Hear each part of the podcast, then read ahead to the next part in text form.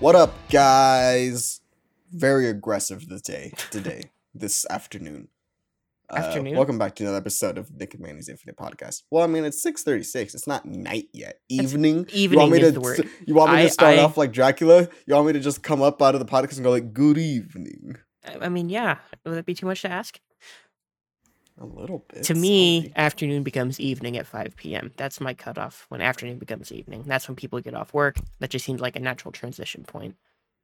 Mm, okay, okay. Speaking of transitions, Nick's here, guys. Great transition. I'm here, everybody. How we doing tonight? We are doing fabulous. It's been how long has it been? Like three weeks? Uh, let, let me see. Let me see. Because don't I. I, I put in the descriptions now we- the dates that we originally record these, just just for posterity. Um, yeah, I have let's look at the last clue when this is. episode. April 20th, 2022. Hey, almost we we recorded on 420. Apparently. Oh my god. Yeah. So that is a week What a- away. May 20th is a week away. Yeah, so 3 weeks, Yeah. but we did it. I did it, guys. I finished school. Oh, yeah, we can talk about that. I'm done with school. I no longer have to worry about the classes I was worried about. I no longer have to worry about my capstone. I have, I think, like four classes that I need to do before we're completely done with school. I checked today. I have 117 credits out of 120 credits, and I looked at the credits that I still need, and I'm pretty sure I have all of them. I just need to meet with a advisor and make sure that I have all of them. But I passed all my classes, three A's, one pass, one B. Yeah, that's what I finished with. Three A's, one pass, one B. I'm proud of you. You're one step closer. You're so close now. I'm one step closer. I'm so close. Did I say cancer? I said I'm one step closer. Uh, I'm almost done. I graduate in December. I no longer have to worry about housing or paying for housing. I mean, I'll eventually have to pay back for housing because moving out and all that stuff. But for now, I can just relax and I don't have to worry about it. And that makes me very happy. yeah. To me, it's a very beautiful thing. I I never have to go back to school. I miss summer breaks. Yeah, Even though I've I've still had like like last summer I didn't get my job until the end of July and summer 2020 was COVID, so I wasn't doing anything. So I've still like had summer breaks essentially every year, but actually having them during school was great, especially like before college. Because in college, all those years felt like, man, I'm wasting my summer. But before college, all all the summers just felt magical. Yeah, no, I feel that. Jay, I'm still I'm I'm graduating at 21. That's not that young. I was still 21 when I graduated because I have a summer Yeah. birthday. Yeah, and mine's the week after him, so I was still gonna graduate at 21. If I had graduated at 20, right? Yes, What? if I had graduated, if I had graduated last week, then I would have been hmm really young. Yeah. But 21 is fine. Um, Edith says that she should be graduating December too. Now, Edith, hear me out. You and me are own mini WingerCon at Disneyland in December to honor our graduations. I'm just saying. Hmm. Just throwing that idea out there, huh? Yeah. Me and Edith will have our own little meetup. Maybe we'll get Leah in there too. Didn't didn't you have an idea to like a couple years down the line do a big meetup at uh at Disneyland with like you and everyone from over there and also me? did I? I think you might have. Did I? Did I? Did I? Did I? Did I do? And I'll be there like, "Hey, I know Manny. I've talked to you, the, everyone else like once or twice." Which will be exactly what will happen when Mhm. Edith graduate when Edith meets the Wangers and everyone. Yeah, that's why when Edith wanted to go to WinterCon, I was like, "You don't talk to us that much, Edith. Like, I feel like I'm the person from over there that you talk to the most, and we don't really talk that much. It's mostly just Manny." I try to integrate Edith in there as much as possible, Yeah, where it fits, of course. Yeah. But Whereas you didn't try and integrate me over there because you knew that wasn't my thing. no, because you were gonna have a miserable time. Oh yes. I check from time to time. I and it's try- just way too active for me. I can't deal with all that activity. yes. No, I, I I only get you in there when I'm like, okay, this is something that either I'm doing that I want Nick to be there for, or something that he might get a kick out of. Mhm. But yeah, no, it's a cesspool. We're very open about that. I li- I told it to their faces yesterday. I'm like, the Discord is a cesspool. Uh huh. Ours kind of is at times, but like in a good in a good way. Yes. I mean, this morning would be considered a cesspool, but it was so funny. I don't even remember. I know we talked a lot today. I don't remember what about. Moist. Oh, that's right. We're we were going through video games and we were changing each letter. We were changing one word in each game to Yeah. be the word moist. the Legend of So Zelda, the- Link's Moist. Majora's moist. Yeah, We I like those. uh, if you have if you have a name like a name with a uh with a possessive in there, that's perfect because you can say this person is moist. I liked uh, the moist of us. The moist of us, yeah, that was your best one. Yeah, that was a good one. Harley had a couple good ones, Uh, and I can't remember them right now. N- Need for Speed Moist Wanted. That was a good Yeah. one. Oh, Harley had That Moist Meat Ravon. Boy. Moist Meat Boy. Yep, that was a good one. it was either that or Super Moist Boy. Either one is good. Super Moist Boy. Yeah, one. They're both good. I'm just gonna type moist in the Discord. That's a good one. Bateman. Batman. Sorry, not Bateman. Bateman. No. Moist. Oh, Super we Moist had- Maker. That was Harley's other one. That was good. Yep. We had Call of Duty Moist Warfare. No, uh, Modern Moist 2. That was one that I did. Or maybe I did do Moist Warfare. God of Moist. That was in there. I liked mine, which was Metroid Zero Moist. Did I do Kingdom Moist or did I do Moist Hearts? I think Kingdom Moist. Uh, I, it better be Kingdom Moist. Yes, it was Kingdom Moist. I'm looking at it now. I did Lego Star Wars The Moist Awakens. Mhm. I liked that one. Yeah. Anyways, we, we had fun this morning. We That- did. That's what matters. Speaking of things that we had fun with, and while we're still on the topic of video games, guys, we I started a couple games.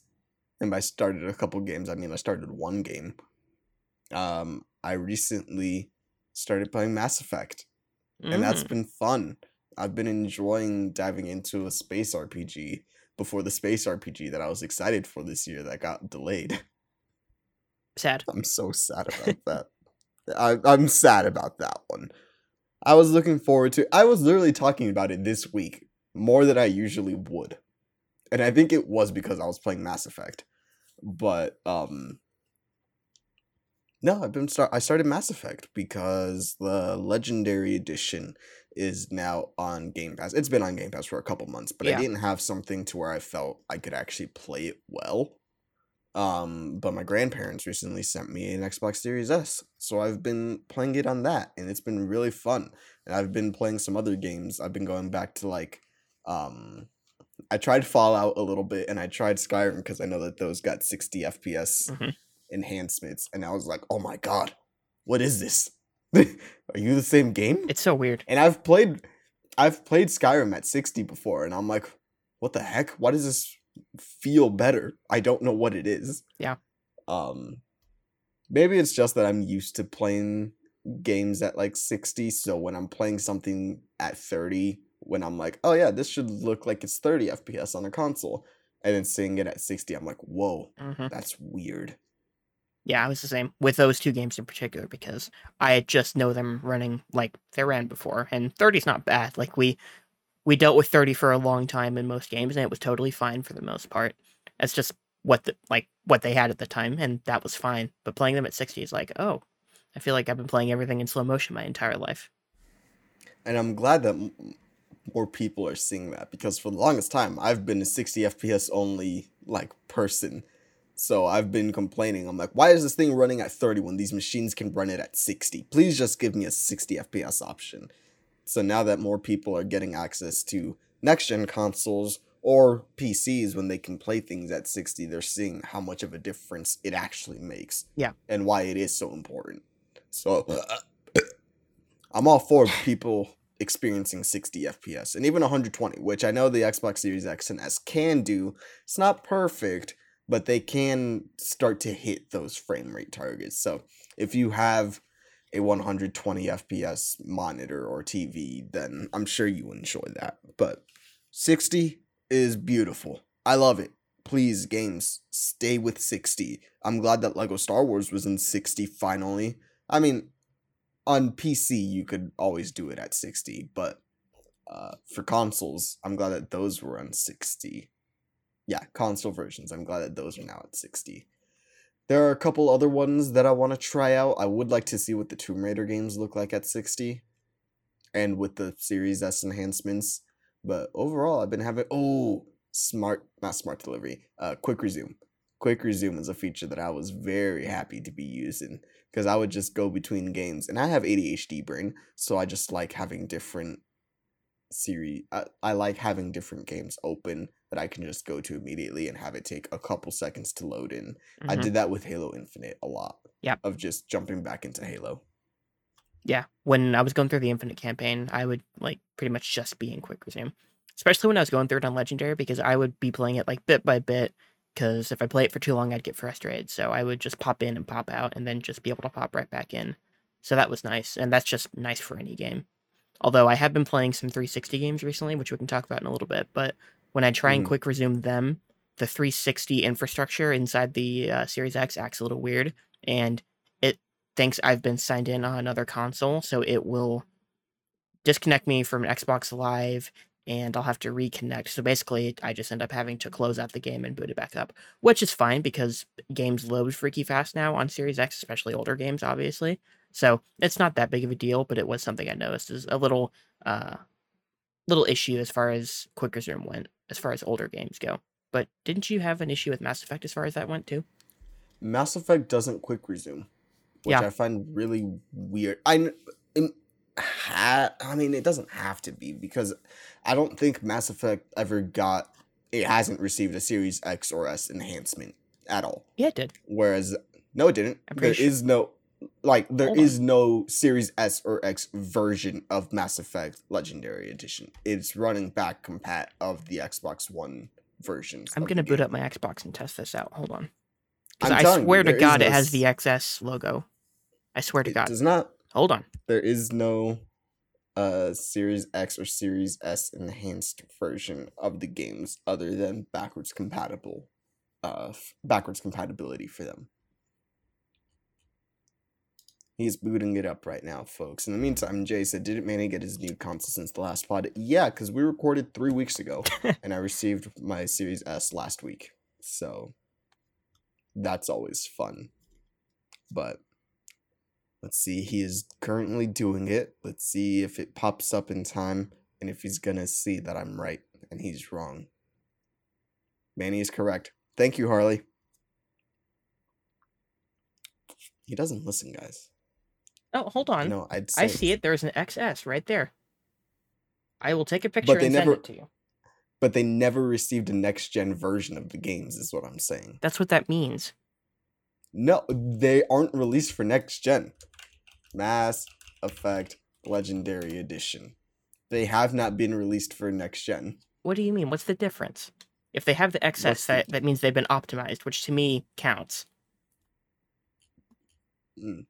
Eh, they are very different because getting an XS is very different than having a complete version for um your console because those are running back compat they aren't running um there isn't like an an official next gen version of the games is what Yeah. i'm saying Yeah, but pretty much every game is like that because most people still have last gen hardware.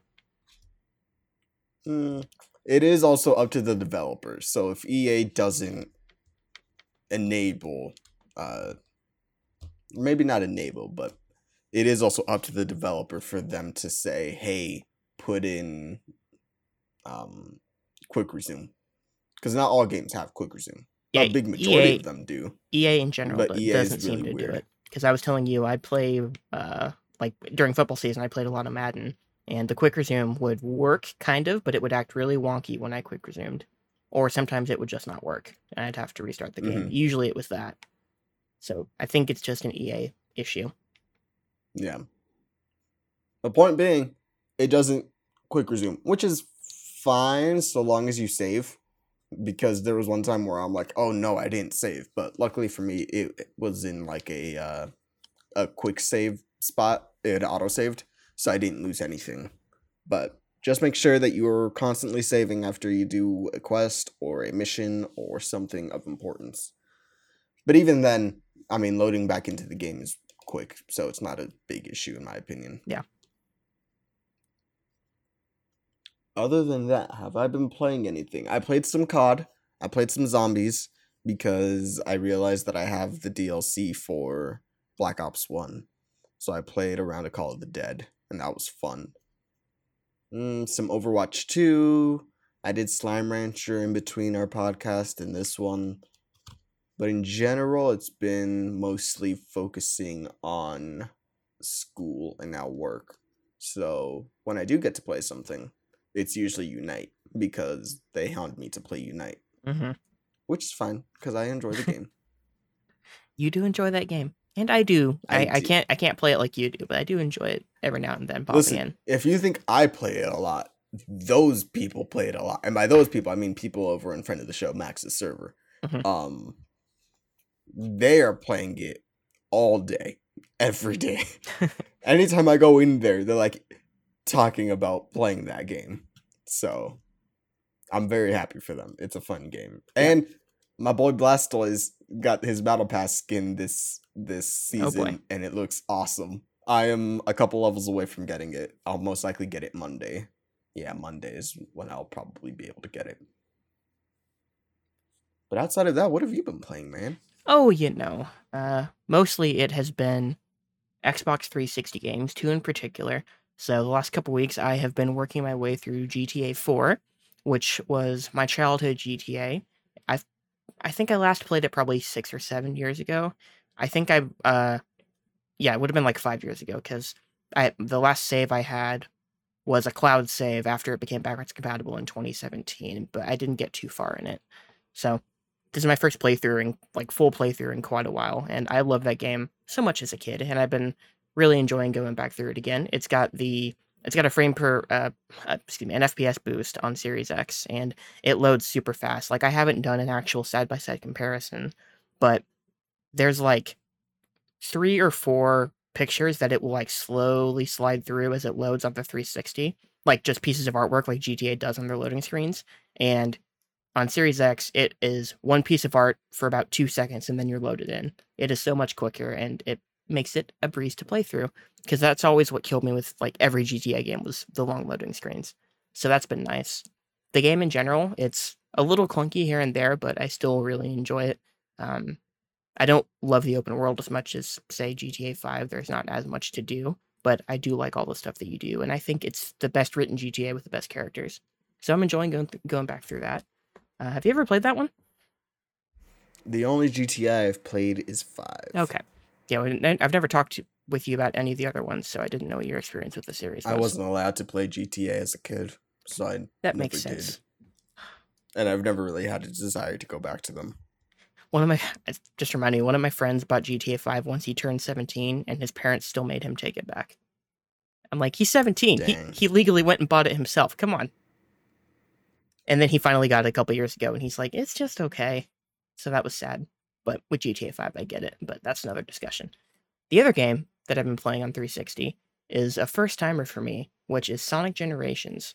I got this, I think it was free with gold maybe a year or two ago, and I've just been sitting on it ever since because I like the concept. And I finally installed it, I guess, last week or earlier this week. I don't remember. But I've been playing it here and there, and I think I'm actually most of the way through because I went and looked at howlongtobeat.com, and I think it's only like five hours to beat. So I think I'm pretty close to the end. And it is a total blast. I tried to stream it, I think, last night on Twitch, and uh, we had some classic Picasso because that game, excuse me, that game also has an FPS boost, and the whole gimmick is that you go really fast, which is when my computer struggles to stream. So that was, uh, I'm sure, very fun for all of you at home that watch the stream. But yeah, it's you can go back and forth between classic and modern Sonic, and the differences are really enjoyable. I like playing as modern Sonic because I can actually see in front of me. I don't. I've never liked playing classic Sonic games in that you don't actually see what's to your right, but you're supposed to roll really fast to the right. That always kind of bugged me. Um, you're supposed to like remember for the next time and pick up on everything. yeah, which and get. then go back to it. Yeah. But personally, I don't have the patience to play through the same level a thousand times to get it right. Uh, at least not if that's the whole gimmick of the game, which those early Sonic games it is.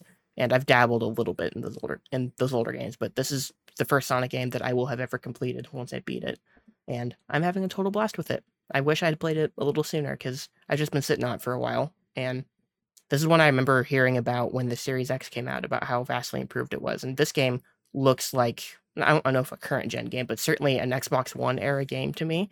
It looks beautiful. The art style is great and vibrant, and obviously with that performance, it it looks, runs, and feels like a modern game. And I really appreciate that about it because I think that's a good thing about Microsoft's backwards compatibility is that really even really old games like original Xbox era games feel better to play than they ever have, and that's that's the good side of backwards compatibility. Whereas other places they'll just directly port games to you and they'll lose something in the process the, it actively feels like Microsoft is making the best possible versions of older games, which is just great for preservation and great for the industry. I feel encouraged to play older games because I know I'll be playing the best version of them whenever I try and finally boot a game up, which I love. So I'm digging Sonic Generations. That's a big thumbs up for me. No, I'm the same way. I did see uh Sonic Generations. I did see you like stream it, and when I looked at it, I'm like, oh, that's really pretty. Mm-hmm. Um, obviously you had Picasso, so you know Yeah. it wasn't the best of the quality, but even then, I was still like, oh yeah, this looks good. Yeah. it, it looked good. It looks like a you know newer gen newer gen game, Mhm. and I know that people say the same thing about um Red Dead One. They're like, no, you put this into a new console and it looks brand new. Or, like you could still play it today, and it would be a very good looking game. Yeah, Red Dead One. I'm curious to play eventually too, because that that one probably since the last time I beat GTA Four, probably around the same time in terms of how long it's been since I played. So a good six seven years since I fully played through that one. So I Yeah. I, I definitely need to play through that one again because I love that game. But yeah, I'm yeah, there's definitely a couple where I'm like, ooh, I want to see the way that this looks. Obviously, I did test Skyrim and stuff, but there are some others where I'm like, all right, eventually I'll boot up this one to see how it looks. Uh, so one other thing I'll talk about, I've been playing these 360 games. I've also been playing some original Xbox games on the on my actual 360 console with its backwards compatibility. So I've been playing Halo 1 and Halo 2. Uh, I don't think I ever actually talked about that. I think it's been so long that I didn't actually say what my project was last time we recorded. But I'm I think I made you say it. I don't think you made me say it directly. Mm, I'm pretty sure I avoided it until like a couple days before. Um, anyway, I'm doing a video essay series on all the, at least all the main Halo games. So one through four, ODST, Reach, and, uh, or sorry, one through five, ODST, Reach, and Infinite. So that's at least eight games that I'm going to go through. I went through Halo Combat Evolved. You can find that on the YouTube channel if you are at all curious. And I have played all the way through Halo 2, and I'm writing the script for that video right now.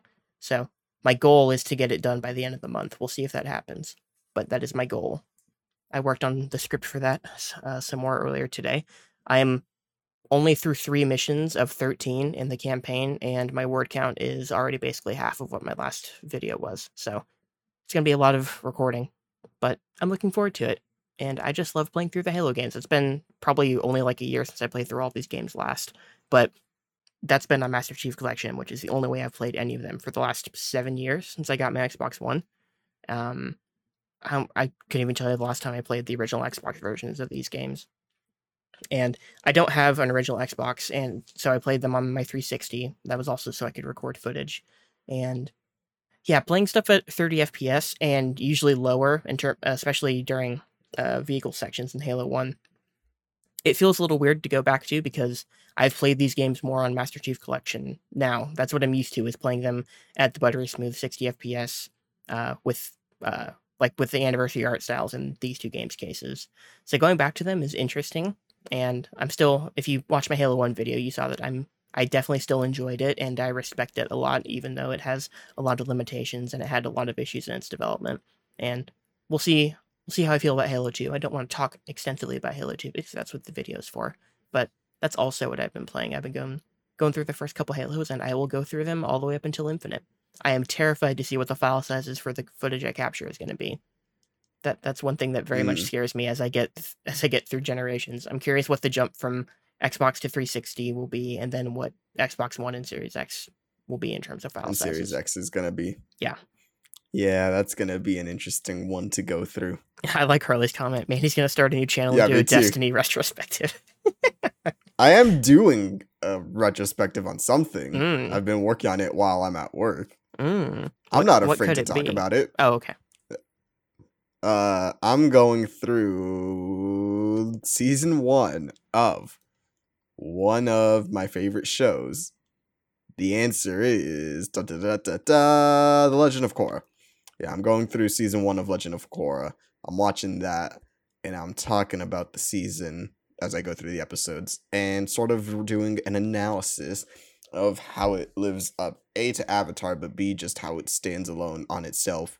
In honor of the show coming out 10 years ago um last month that's kind of wild.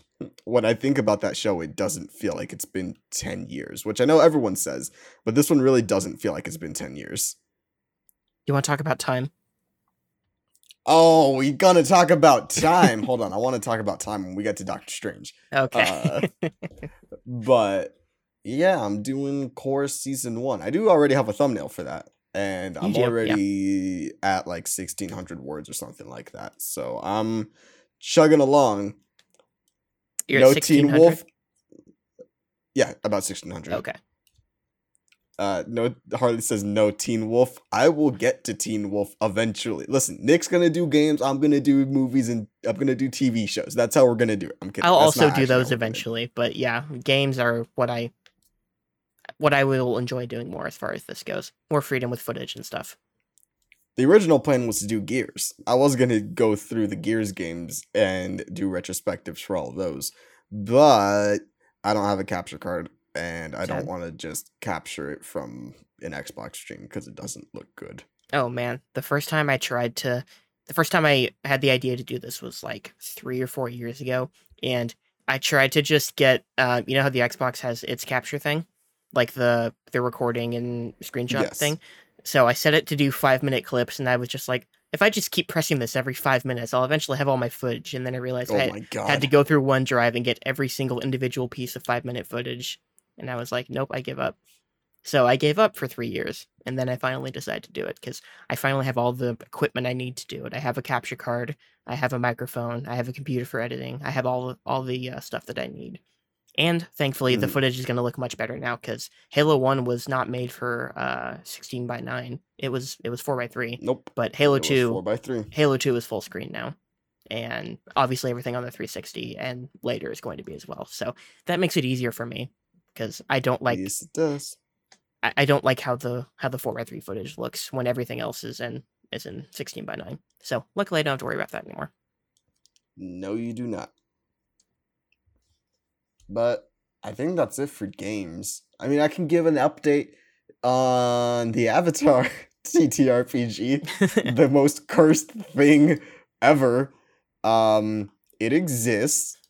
Are we sure? Yes, it, it, it exists.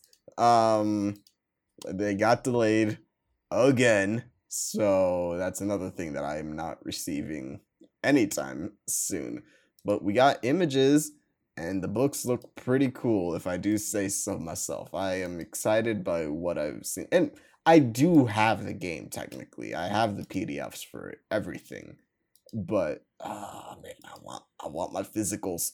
I want my physicals. The books look awesome. That's what I can say. I'm about to just share the image. Was gonna here. say you hear a lot of clicking over there.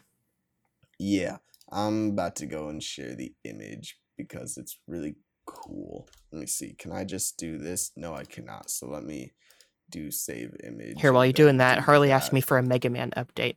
Uh, I played through one level of Mega Man and beat the first boss. That is my Mega Man update. It's enjoyable. I don't know when I'll get back to it because I'm playing a lot of Phoenix Wright now, which I could go into, but I won't. But I'm loving Phoenix right. I will say that. Boom! There's the avatar stuff. It's a low, you know, footage Hell yeah. photo I'll see it because in it's five from seconds the or so. But ah, I do love all those things that I will be getting. So, uh, to go into detail, I will be getting the three books on the left. So I'll be getting. Well, I'll be. I'm getting the Aang one right there, where it has him and all the elements going around him. Then I'm getting the book with the owl. I'm getting one of those dice bags. I think it's the not pleather one. I'm getting that box of die. I'm getting that card deck. I'm getting all those books in the front, that map on the bottom. Um, that Pai Sho tile right there. And I think those are the deluxe die, which I'm not getting because they were two hundred dollars, and I Hey. cannot justify No. upgrading my two hundred dollar purchase to a to. How much did I pay for this? Did I pay one fifty? I might have. I don't know how much I paid for this. I paid some amount of money, and I could not justify paying. It was either another hundred or another two hundred dollars. So I'm like, I'm okay with what I got because I think the dice are legitimately the only thing that I will not be getting the deluxe die. But other than that, I'm getting all those things there. The book, there's a lot of books there because they're variants. So I'm getting the Aang one, which is just a different cover of the Korra and the Aang and Korra one. So that's gonna be very fun to play once I eventually play it. If it ever comes out. Campaign. It will come out. I paid a hundred bucks for mine. It was another hundred to get the deluxe die, and Mm. I think the die bag. So I'm like, yeah, I'm good. I don't want to do that. Yeah, deluxe dice bag. Oh no. Oh yes. Okay, that makes sense. But that's it. I don't really have any other board games right now, so I'm sad. Very sad. I want to play a board game. I want to play. I want to play D and D, but it's Remem- not gonna happen. Remember when you got me tabletop sim and I never played it? We should play tabletop We should do sim something with it. At some point. I absolutely love tabletop sim. It's your board It game fix. Fantastic game. It is my board game fix because I don't have people to play board games with here, so I have to play with I have to play board games with people online, which is fine. I don't have an issue with that. We should have been playing King of Tokyo. Since we're doing a uh, a Godzilla episode today, we should have Mhm. been playing King of Tokyo. I'm just enjoying watching you format this uh, thumbnail. Image. Yeah. there we go. There we go. Look at that! Look at that beautiful thumbnail. I spent like 20 minutes making that this afternoon. Everybody. Yeah, and I yelled at him, "Do this, do that, change this," which I need. while I was at work. Yes, The first one I sent him was a joke, and then he gave me it was about, a joke. gave me about two paragraphs of uh, pointers on it. I'm like, it was a joke, bro. Well, I liked it. I just it needed to be better, to put it simply. It's bad, but it can't be better. Things are good, but they can be better. We're not Uh, talking about that movie. No, but we are gonna start talking about movies, guys. I have not seen a single thing in that amount of time. I mean, I saw Doctor Strange, which we'll get to. Mhm. Um, I watched The Lost City. There's not much to say about that. Um, didn't watch anything else. I've been going through Nickelodeon shows and watching pilots to see if any of them have held up in any way, shape, or form. The answer is no. Um, uh, there was one that I was watching. What was I watching? No, none of them have held up. I'll eventually get to Zoey 101 but I kind of want to build up to that by watching a bunch of other shows. So right now we've gone through True Jackson VP. We watched How to Rock. I watched The Troop. Obviously, I'm watching Korra right now. I saw some of the Nickelodeon. Nuts. I saw some of the reboot of iCarly, and I never finished it. Um. So yeah, I've just been watching a lot of TV mostly. Yeah. Yeah, because I'm watching How to Love, and that's on HBO. Not How to Love, Made Up, Made, Made for Love. Made for Love. That's yeah. the name of the show. Yes. I was gonna and say, I'm how to love. You got any pointers on week. that or anything? And no. No. So I've been watching Made for Love each week. Been watching Barry each week. And I think that's the only ones right now. Oh, Moon Knight ended. So Obi Wan starts in two weeks. Mm. Ms. Marvel starts in two weeks. They start on the same day. I think so, yeah. Why would they do that? I think this is the first time since the launch of uh, Disney Plus where they've had two competing shows. And obviously, the two competing shows when Disney Plus launched were Mandalorian and High School Musical, the musical, the series. And I'm not even joking. Those were the two shows that were getting the most views when Disney Plus launched. Now hold on. What about the world what I- according to Jeff Goldblum? I did watch The World According to Jeff Goldblum. I never never did. saw season two. I forgot they made it. season It was. I wanted more out of it. I was kind of disappointed. I mean, you're gonna get Jeff Goldblum doing his Goldblum stuff, but I don't know. I thought it would be better, and it wasn't. Oh, the Imagineering story. That's a good one on Disney Plus. I did like watching that one. That talks about the parks and the creation of different rides and attractions, Epcot, Disney World, Disneyland, the differences between them, the drama that happened, the different CEOs that came in and how they affected Disneyland. That was a fun one to watch. It's very interesting. It's very well done. I recommend that one. Mm. Documentaries. I feel like I was just watching a documentary. We talked about the hockey documentary. Yeah. Um No. So I really haven't been watching a whole lot, guys. I'm sorry. I've been watching some stuff.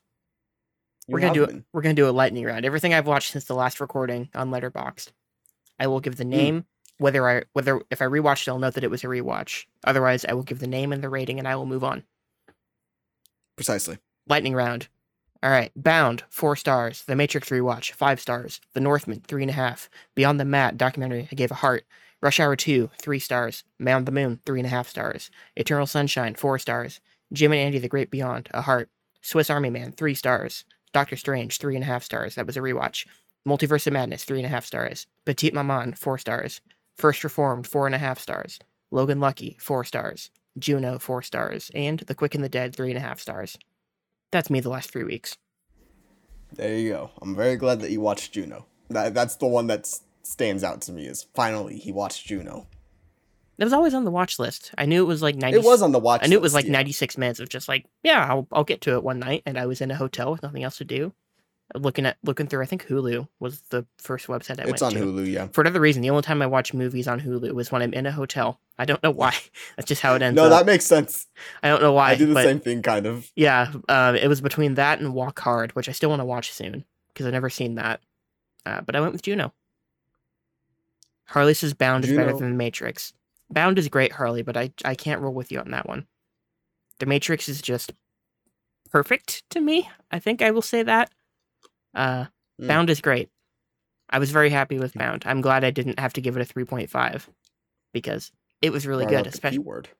especially uh especially the last hour i will say it turns into a great thriller but the matrix is just the matrix i'm sorry Mm. actually wait no that's my opinion i'm not sorry Sorry, not sorry. don't be sorry for your opinions folks that's the moral of the story Unless you like Rise of Skywalker. In that yeah case, be yeah sorry. mercy be opinion. sorry Sorry, Mercy. Calling you out. Why do you like the Rise of Sky? Oh, Nick, you want to hear the worst opinion? oh no Uh, someone ranked A New Hope lower than everything else.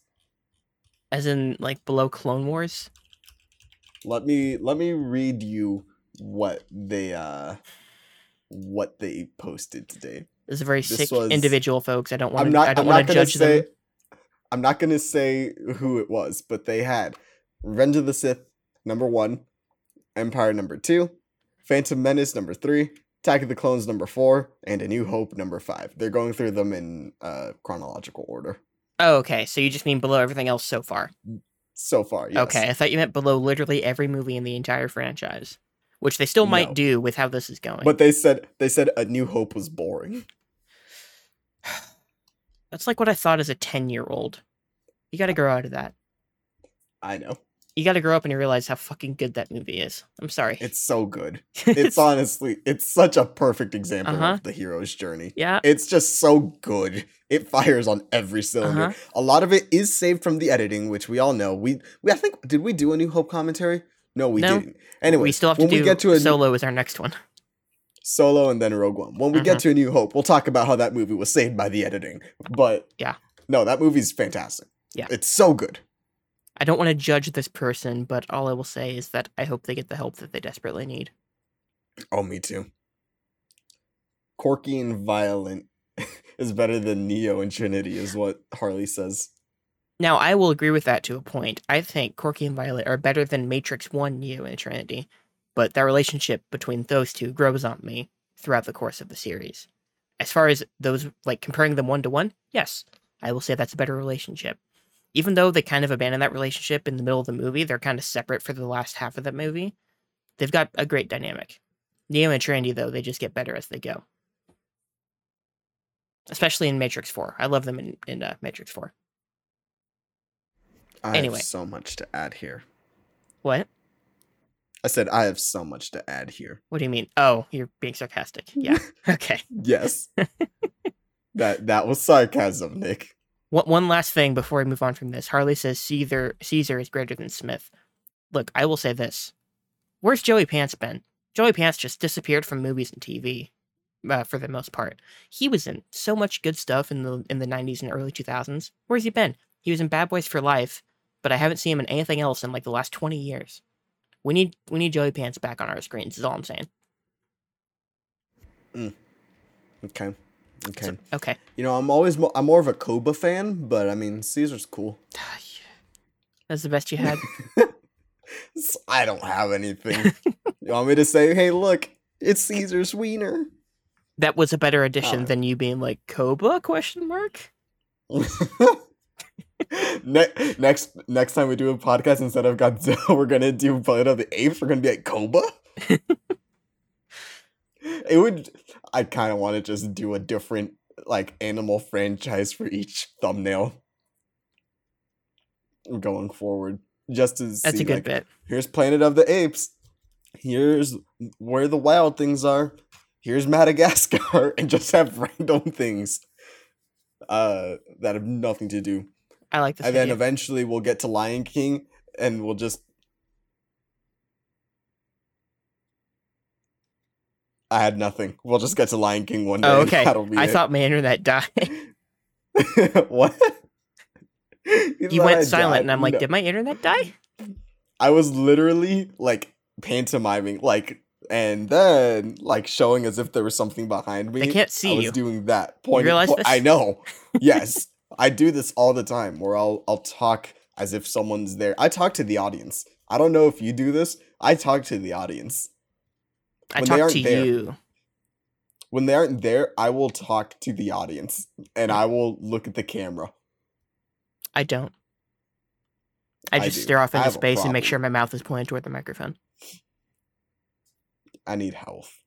You need help? No, I mean like no, I mean when we aren't recording, I I talk to the camera and like the audience as if someone's there. He's like Jim from The Office, except he actually talks. He doesn't just look into the camera. Yeah. It's a very good observation. Speaking of observations, guys, we saw Doctor Strange and Doctor Strange 2 last week. Two- I don't know what last week? observation Yeah, that was last to do week, with okay. any of that. It was last week, yeah. See, watching watching the first one for the commentary, we only did it like two days before, but it feels like a month ago in my head. To me, it feels like two days before, but that that feels way further. time works differently for everyone. Yeah, it's construct, right? Speaking of time, guys, Doctor Strange 1 is actually really cool. I still like Doctor Strange 1. It's solid. and it, it's a very solid movie.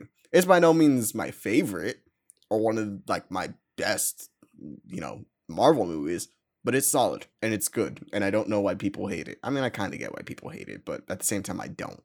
But Doctor Strange 2, on the other hand, is such a weird reaction because you have people that absolutely love it and you have people that absolutely hate it for one reason or another. And where do we fall on it? Well, let's start off with the story, guys. So, na- so last Thursday, you know, we're getting ready to see Doctor Strange. I'll start with my theater experience. So before you know we go see the movie, I'm, I'm my friend picks me up because I don't have a car currently, and I didn't have a car at that time. But we he picks me up. I'm trying to finish this like six page paper that I have to turn in, which I got an 8.5 out of nine points. What what? Um, but I'm trying to finish that paper, right? So we go over to his house. We play Switch Sports, which we didn't talk about. Uh, but Switch Sports, I like it. It's fun. Anyway, we go over to his house. We're kind of like worried that one of us isn't going to be able to make it on time. We get to the theater. The lines are long because we got there. The show starts, quote unquote, at 7:10. We got there at 7:09, right? And I'm Mhm. like, I hate when this happens. Anyways, I order my stuff and I order four people. I'm like, all right, he's gonna have the nachos, he's gonna have the jalapenos on the side, he's gonna have a popcorn, she's gonna have a pretzel, she's gonna have a pretzel, he's gonna have popcorn, I'm gonna have popcorn. Can I get a large cherry icy? And he's gonna get a cherry icy as well. Like I order for everyone. oh yeah, I've, my um, I've done that for my friends, and my friends have done that for me. Yeah. But so we do that. I get my stuff and I'm like, all right, peace. I'm gonna go wait inside and text you guys when it's about to start. So we're waiting. Uh, the movie starts and they show up maybe like a minute after. Like they didn't miss anything really. Uh, Jesus Christ. watched the movie? What?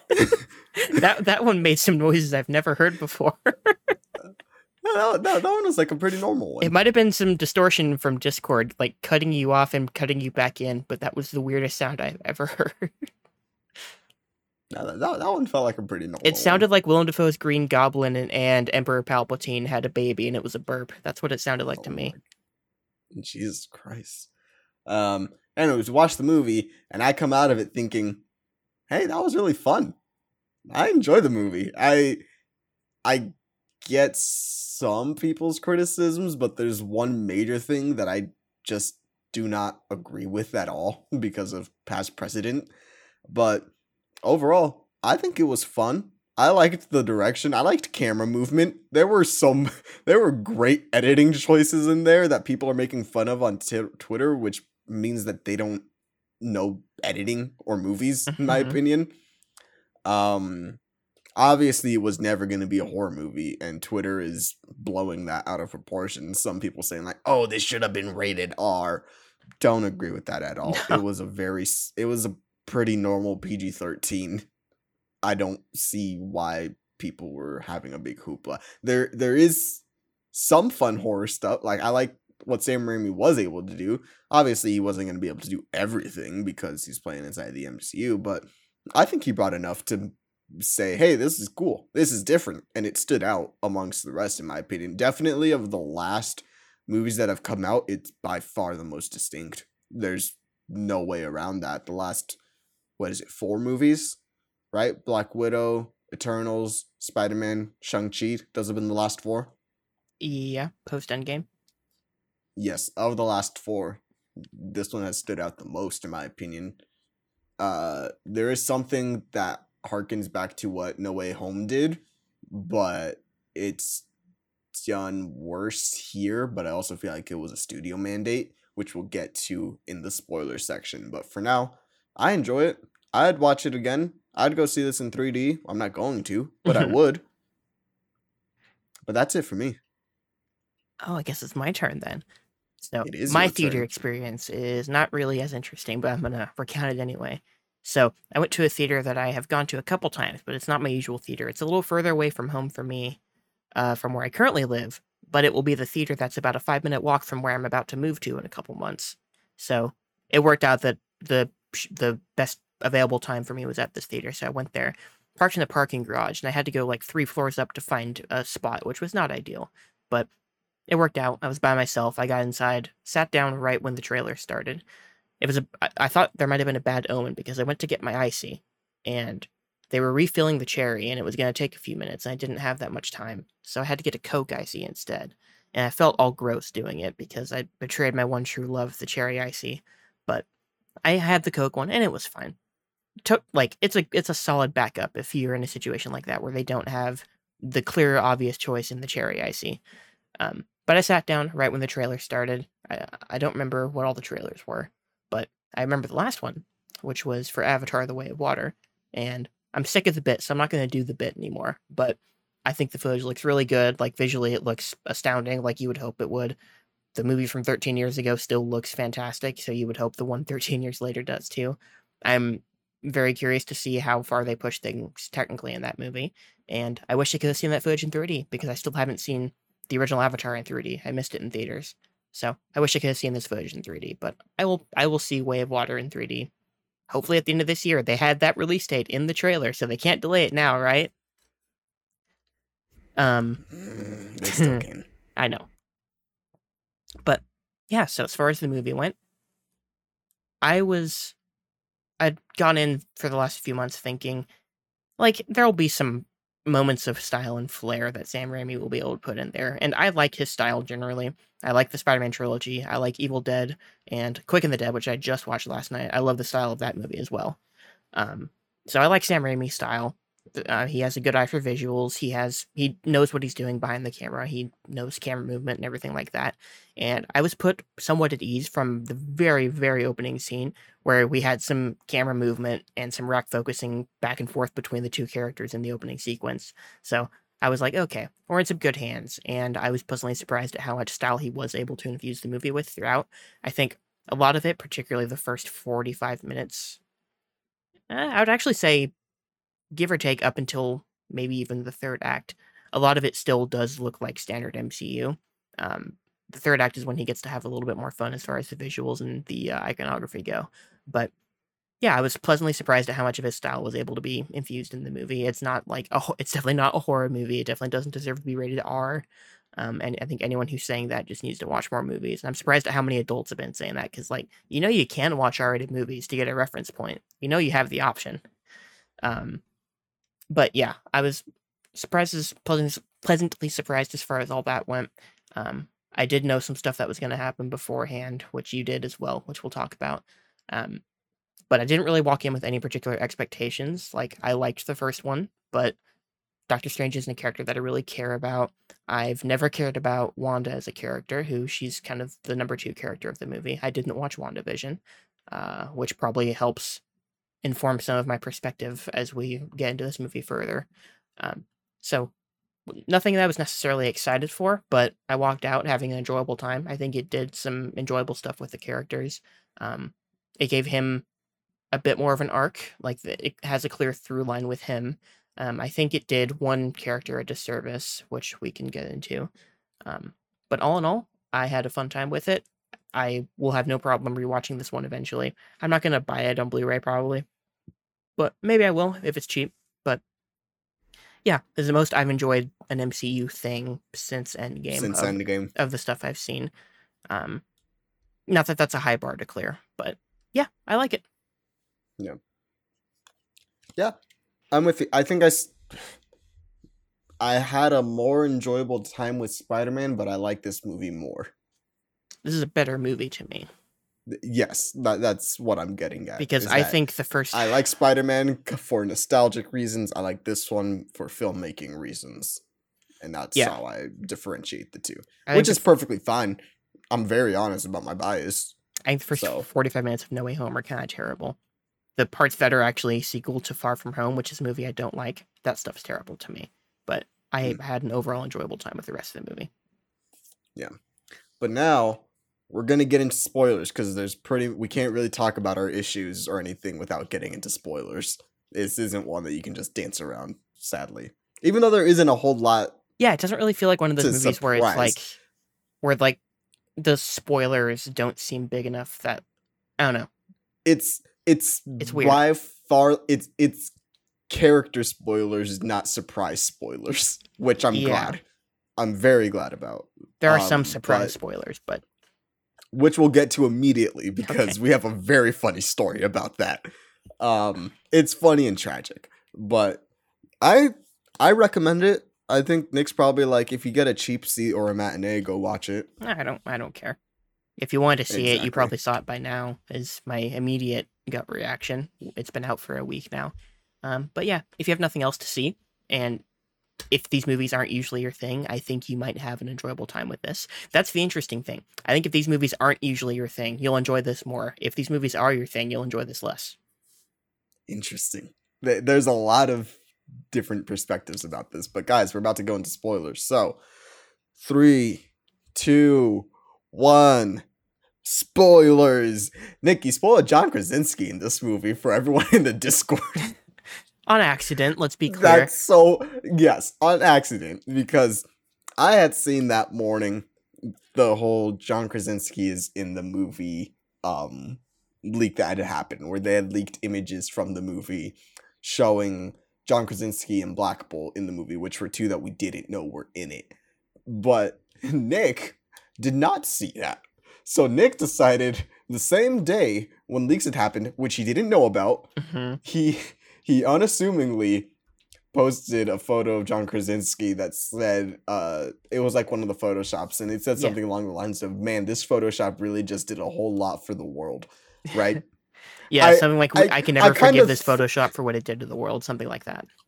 exactly so i'm kind of like nick you have a brain you know multiverse of madness is coming out in a week um you kind of might not want to share that when there's wording that says i will never forgive this photoshop for what it did to the world So he posts it, and I was in the position of, oh fuck. Yeah. Do I do I take it down and people are like, oh, I guess that's a thing now and show that it was a spoiler? Do I leave it up and try to play it off like it was nothing? Do I tell Nick, hey, this is a spoiler and ruin that for him, even though he doesn't care? But And I was in I the was like- position I was in the position of, oh shit, I have to get back to work now. So I was away for like an hour immediately after posting that. yeah, so I wanted to kill Nick when he posted that because I'm like, oh my god, of course he did this. Of course he'd be the one to do this. hmm Um, so he ended up spoiling it for our Discord. Uh-huh. So my and I thought feel process very yeah, yeah. sorry for them. yeah, my thought process was like, whether it happens in this movie or not, it was absolutely going to happen. Like, uh, there was no doubt in my mind that it was going to be this guy in this role. So, yeah, Harley says it. Marvel did something based on the internet deciding what should happen with characters. No, they did. Yeah, they did exactly that. Like, I knew. This I mean, is- up until I knew this up is what they until this to do. point, they really haven't done something like that. This one, I was absolutely sure about. He was a bi- he's a big star. He's still relevant. You know, he's he did the Quiet Place movies. It's a bad people like choice, those movies. But well, yeah, it's that- a bad choice. This is what happens whenever anything with Disney bends to the internet is they make worse choices Mm. overall.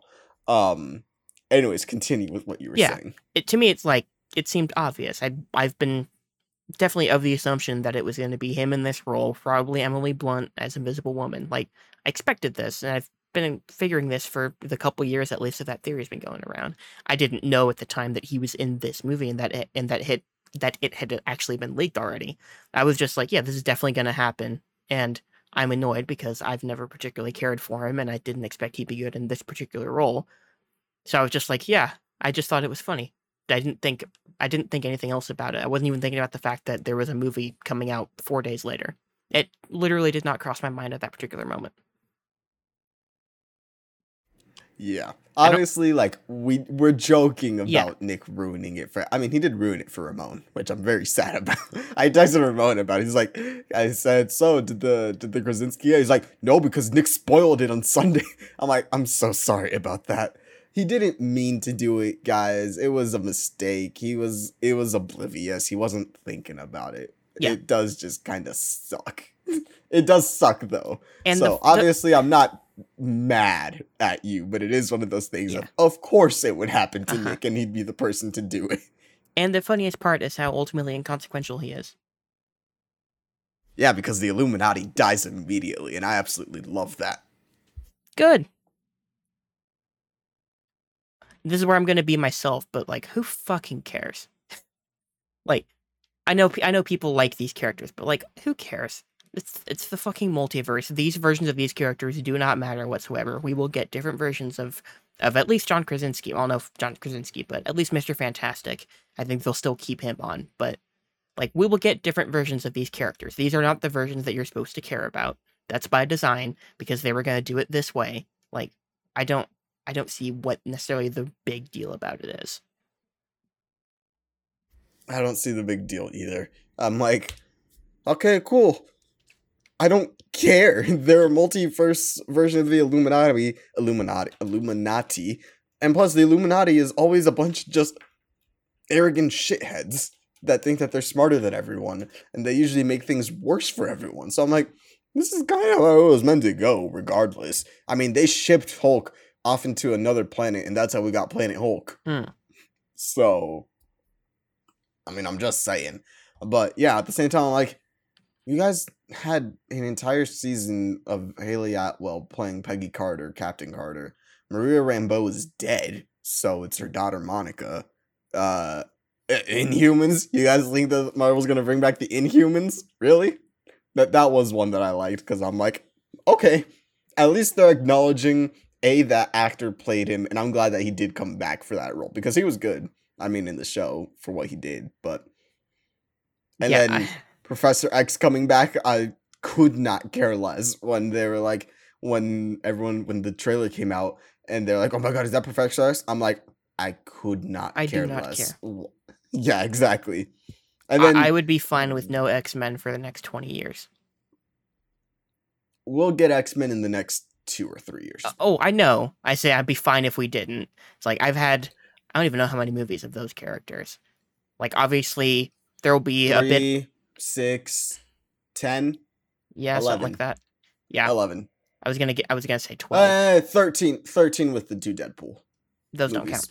Um, So then 11. Yeah, but like I've had my fill, even though they're probably going to recast most, if not all, of these roles. I've had my fill. I don't need more of these characters. You'll get more baseline competency just because of the way Marvel's run than with Fox, who doesn't know who didn't know what they were doing with those with those characters from movie to movie.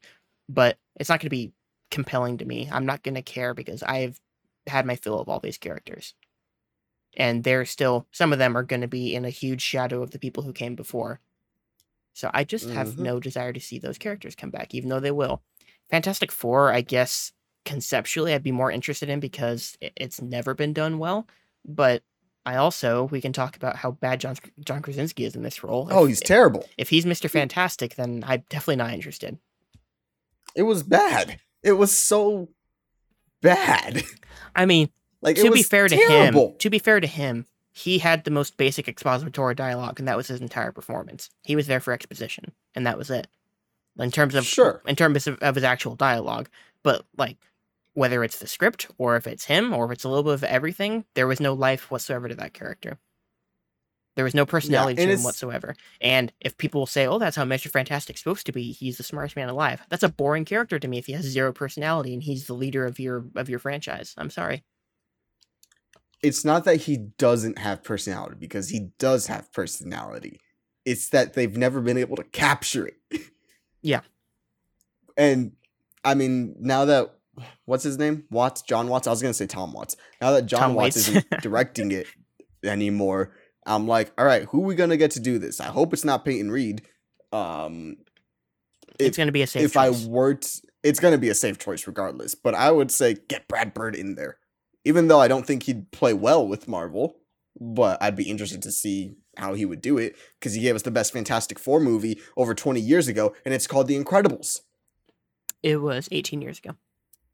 18 years ago, and it's called The Incredibles. And he gave us a Um, sequel four years ago, which was okay. it's good. I, I mean, I think it's solid. Everyone that hates it, I'm like, I don't get the hate, but I don't hate mean, it, I just don't like don't it as much about as the first one, Yeah. yeah, no, then that's fine. I don't think about Finding Dory. I'd rather watch Finding Dory again, but I've seen them both once. Nah, I'm an. Incre- I mean, but to be fair, I have a way deeper love for Incredibles than Finding Nemo. Even though I love Finding Nemo, I have it right there. I'm looking at it. Um, but anyways, get Brad Bird to do Fantastic Four is my thing. Um, no, I was fine with them killing everyone off, and the way that they did it was cool, in my opinion. I'm like, all right, blow up Black Bolt's head. That's cool. Her destroying Mister Fantastic by putting him through a Play-Doh machine.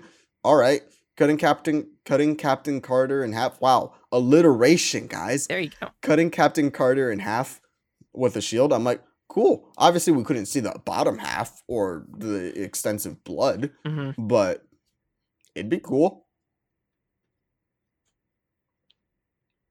Um, but yeah, in general, I liked what they did with the Illuminati because I'm like, oh, this feels forced to have them in here. And then Sam was like, all right, let's kill them all. And Yeah. I'm like, ah, yes, baby. I'll- yes. I, I will mention one thing that I found interesting was that we got this version of uh, Mordo, but we never actually see him again in our main Earth. we never see. Oh, and I will get to that in a little. The main Earth thing. I'll get to it right after this point. I just found it interesting. Yeah, we don't know. We don't know what's up with our version of Mordo. Yeah. because they like they say like that he's been trying to kill Strange for years, however however long it's been since between the first movie and when everybody died, and between when everyone when everyone came back and now.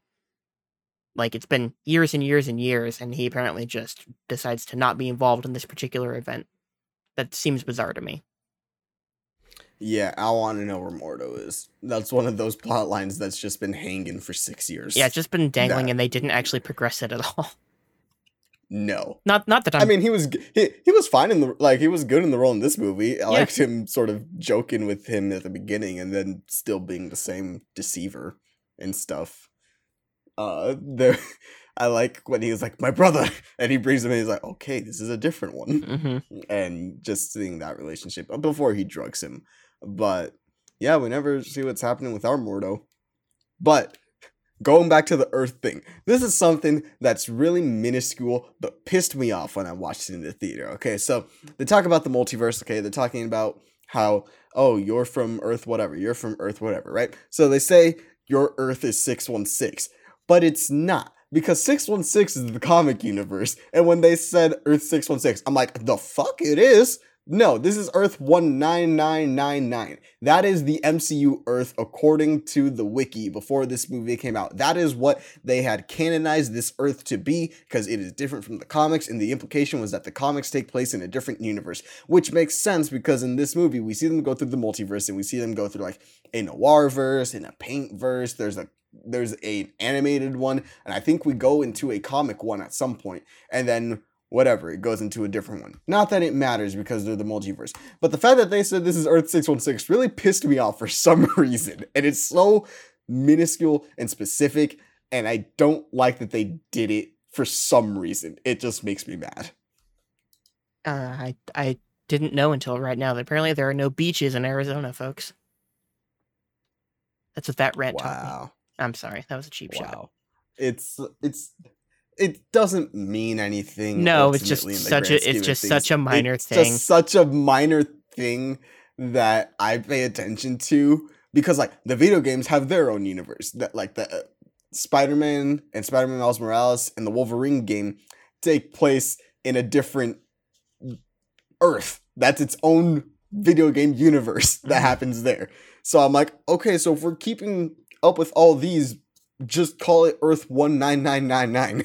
It's it's so simple. Just keep it away from saying 616. I'm just it's such a minuscule pedantic thing that doesn't matter to the movie, but it took me out immediately. And it's something that a lot of well, I'm assuming hardcore fans, and I'm not even that much of a hardcore fan, but I know that it's not 616 and that pissed me off and it made me mad for the rest of the movie. But speaking of things that make people mad during the movie, people didn't like Wanda's characterization in the movie. They didn't. I just didn't care either way. Because I didn't I didn't watch that whole TV show that was supposed to characterize her because I didn't care about her beforehand. And I watched one episode of that show and I just wasn't interested, so I never watched it. So watching this movie, I'm like, okay. I was like, ready to roll with whatever they did because it's never a character that I've had any affinity for whatsoever. So mm-hmm. when they mm-hmm. did what they did, I'm like, okay, this is what they're doing, and I had no opinion on it either way. Yeah, I I liked it. This was the version of Wanda that I've been waiting to see, and I know that some other people have the same opinion of we were waiting for full blown evil Wanda Scarlet Witch to show up, and there's a lot of people that are like, oh, but it doesn't make sense with her character. She started off with a villain. She willingly joined Hydra. Then she joined Ultron. She was the reason why Civil War happened. Um, she lost her husband, and because of that, she created an entire uh, fake reality where she enslaved an entire town of people and then dipped out of there and never said, "Oh, I'm sorry" to any of the people there, and never has addressed it again. And Doctor Strange literally comes in and says, "I'm not here about Westview." uh, seemingly gonna give her another just layover and say, yeah, it doesn't matter. Um, and then literally the end of the show, we see her with the evil Darkhold, and we hear her kids say "mom." So I assumed, okay, she couldn't live without her kids, and she is now going to search for her kids in the new movie, and that's exactly what we got. It made perfect sense to me. I I I don't, I don't know, know. To, add to me, it was fine. yeah, it didn't. To didn't me, bother to me, me. it was the storyline that I thought I was gonna get. Yeah, didn't bother me. I thought people would be mad about it when I saw it because I'm like, I'm sure this is not in line with what they think WandaVision was, which I didn't. I didn't really follow, so I didn't really know exactly what happened. So again, I was just rolling with it, okay, because I didn't mm-hmm. care because I didn't care about most of the people in this movie going in. The issue I can agree with is that it feels like a retread of what WandaVision is. And I'm like, okay. But at the same time, it was cool. And I don't care. It this just kind of felt like a natural progression for her character. She always has a cycle of okay, I start bad, then I do something good. Then something bad happens again, and I turn mad and evil, and then I do something good. And it's just been repeating like that since her introduction back with Avengers Age of Ultron. I I don't know. To me it made sense. I didn't really have an issue with it. I think they do cool stuff with her. Ugh. The mirror battle is cool when she starts coming through puddles and mirrors and she starts attacking all of them through there. Seeing her full power set that was also pretty cool. I think Elizabeth Olsen was good in the role. I don't know. I know why people are upset, but at the same time, I'm like, really? Really? But it is what it is. Let's talk about Wong. My boy Wong keeps showing up in these movies for like 20 minutes and getting that Marvel paycheck. Mm-hmm. Good for Benedict Wong. I'm happy for him. He's Good always, he's, he, he makes everything, every movie he's in, every, every one of these movies, he makes better. Movies and shows, because if you ever saw Deadly Class, I believe he was the teacher in there, and he was good there. I've never, Uh, Deadly Class never is a even heard TV show. Deadly Class was a TV show on Syfy? Question mark. Yeah, it was for Syfy. Mm. I think he was in this one. Yeah, he was. Okay, cool. I'm not wrong. Um, but Benedict Wong is cool. I like each time that he shows up. I hope he gets to do more. He still isn't doing a whole lot Yeah. but I like that he is um showing up more, and I like that he's having little steps into having more of a prominent role. Um, he basically spends the entire movie with Wanda and trying to get out of there and dealing with all that stuff. So I am curious what they'll do with him. Maybe I know that people are just like saying this on the internet, but they're like, "Oh, give him a TV show where it's essentially Strange Academy, which is the most recent comic run where Doctor Strange teaches an academy of like young sorcerers and stuff. So like maybe that's what Wong does. But at the same time, I'm like, he's the sorcerer supreme. He has other duties to be upholding. But whatever we get Benedict Wong in, I will surely enjoy it because he's never bad in any of these roles or any of these movies.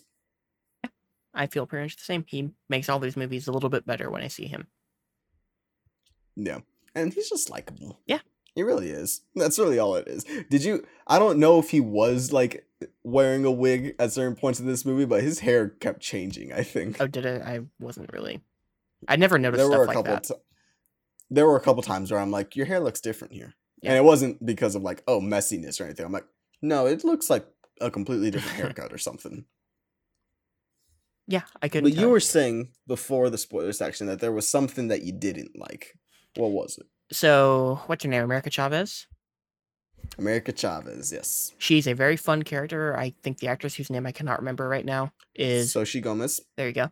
She is really good in the role. I think she's kind of a burst of energy in the early parts of this movie, and I think she ceases to be her own character after about a half hour into this movie. She becomes the MacGuffin of the movie, and then she doesn't get to do anything until the very, very end. That's kind of my issue. Is that the whole like the whole idea with her is that she's going to learn to control her powers because she can't control her power to travel through the multiverse. But they kind of abandoned that once Wanda enters the fold. It just becomes about Wanda wanting her powers because you like in theory, I guess she can kill her to take her power, and they don't really do anything with her as a character after that. It, she just becomes a plot device pretty much for Wanda. So I felt like it did a bit of disservice to her as a character once Wanda entered the fold because the first half hour of the movie or so, the opening sequence and the opening action sequence after that, where she's involved, like she's cool and fun, and you get the sense that she's important, but she doesn't really get her own characterization after that, which I found disappointing. I could see that. I've never read anything with America Chavez. See, now we're starting to get into stuff. And like before, there was stuff that I didn't know about, but I had at least seen something with these characters or read, you know, a comic with these characters. Never read anything with America Chavez, so I couldn't tell you if she was done well. I know there are some people that are like, yeah, she's really good, and some people that are very upset with her characterization in the movie. So that I don't know. But as for her role in the movie, I could I could see that argument of her just being a MacGuffin. It just, Um, yeah, like it just felt like they sort of abandoned that whole aspect of the character, which is her learning to control her powers, because it doesn't feel like she, it doesn't feel like she learns to control it. It feels like she flips a switch at the very end, and now she can control it when the plot needs her leap to. of faith. Yeah. Yeah, but Miles also Yeah. has some steps along the way where he does learn some stuff. She doesn't Yeah, really. she's no, just that uh, she's just along for the ride, not really doing anything because it's all about like stealing her and killing her to take her power, and they don't really do much with her beyond that. So that was disappointing of because because I thought she was a really good screen presence and I enjoyed her in the movie, but they didn't do enough with her as an actual character. I think. yeah, it's one of those things of like they never had a moment of Strange teaching her anything. Well, I mean, he doesn't know how to time travel or travel through the multiverse. So it's one of those things of she's a one of a kind person that Wanda's the only one that technically knows how to do it. Um, but she needs America to do it. So it's Yeah. it's it's yes, it it's messy because she is one of a kind and they don't know anything about jumping in through multiverses other than it can be done Yeah. ish. It feels like, in theory, it should be almost like sort of a Mad Max thing, where in the Mad Max movies, he's always like the through line. He's the vessel where you see the story of the characters happening around him. It felt like Doctor Strange could have been that type of character to her, and she would have been like your Furiosa, for example, who the movie was really about. But they didn't really go that route with it. It was still mostly about well, it was mostly about Wanda more than anything. And then it was about Strange, a little little less than that, and then it was America after that in terms of the actual focus they gave to characterization in this movie. I kind of wish it would have been more about her and then have everybody else sort of secondary to her because she like the whole movie is about her and her power. She's kind of the core of this movie. She's in theory the glue that holds it together, but they don't really give her enough characterization to warrant that. Yeah. No, that's all fair. There was one thing that I was both disappointed by and not shocked. And that was the fact that there really aren't a whole lot of multiverses in the movie called The Multiverse of Madness. There's only one Which- you spend any significant time in. I say two because you do spend time with the the evil Yeah. multiverse or the multiverse fine. that got corrupted from the incursion. Fine. But at the same time, I'm like, yeah, there really wasn't a whole lot of multiverse in this multiverse of madness movie, which I expected when I saw the runtime was under two hours. It was like 206 or something like that. Yeah. I don't know. Um but I was like, A, Twitter was like, bro, it's like nothing you've seen before, bro. The multiverses in this movie are insane. And I'm like, the 30 second clip show of them going through a multiverse before they fall. I'm Mhm. like, it was a cool sequence for the 30 seconds that we were there, but we never spend any significant time. Even if there was a chase scene going through different multiverses, yeah, I would accept that. like but like okay, There's not there. you know what you know what they could have actually done, and I hate that I'm gonna say it. Rise of Skywalker light speed skipping is a better representation of what that sequence could have been. I agree. I agree with that. Yes, Uh, we do see. We also do. We do go to Mustafar in the movie, but um, in this movie. yes, in this movie, That's they, where Godzilla to is. Mustafar. Yeah, that's where Godzilla yes, is. that is. yeah, you didn't see him in the bottom left hand corner. Godzilla's Uh-huh, right there. yeah. we never explained why Godzilla's here. Godzilla's just there, man. He's in the bottom left hand corner of Uh-huh, Mustafar. yeah. but um, no, they could have done something like that. It's but it is part of that issue of America doesn't know how to travel through the multiverse. It just happens. So it's rough because ultimately you can't really do it without her knowing how to. Yeah. Because Strange can open portals, but you can't jump through dimensions. And the only other thing that we've seen that might be able to do that was the door in Doctor Strange 1, where they can like change the different locations, but I don't know if that also affects the multiverse. So it's like, oof, there's really nothing for this, for the way that they told the story to allow that kind of thing to happen. But I'm like, you could have done more with the multiverses. Even Oh, even yeah. just having like a little bit more time in them if you're doing a chase. Do that. And that's fine. yeah, I'm I'm with you as far as that goes. Not that I expected much different. I figured like if they go to another multiverse that they would sort of have one that they focused on, which is ultimately what happened. Which they did. Yeah. Yeah. Which is kind of I mean, it's disappointing, especially like given the title of the movie, but again, it's I guess it's not like I It is, expected but any different. not so I'm- surprised. yeah, I didn't expect any different, so I'm not mad about it. It's just like, no, Yeah. you could you could have done a little more and you didn't, but whatever. You could have. Which I know that the movie had substantial rewrites and a couple reshoots. I guarantee the Illuminati stuff was a reshoot that Mhm. they put in there. But um no, I am kind of like, ah, just a, just a little bit more. If you added maybe like three minutes of a chase scene, Yeah. three or five minutes of them doing a chase scene where they're going through different multiverses and stuff starts happening to their body or something. Say like they're in the paint universe and something happens there, but then they're in a 2D world, so now they have to think with 2D and they can be like, oh, we're in a cartoon. We can do cartoony things or take damage different ways or draw something on a if they do the classic like oh we're gonna draw a train tunnel and then we're gonna go through it which leads them into another multiverse like something like that i would have been fine with and i wouldn't have harped on it so much but there wasn't in my opinion a scene that was as a magic scene as cool as that chase scene in the first one when all the buildings and stuff are bending and they're manipulating the the like train stairs and all those things around them before we get the reveal for uh the ancient one. Yeah. I didn't see anything like that. But there were cool magic scenes in here and I did like their representation of magic, especially that music battle at the end. Oh yeah, the music battle I'm like that was cool. Yeah. I'm like that's a cool way to do it. Good.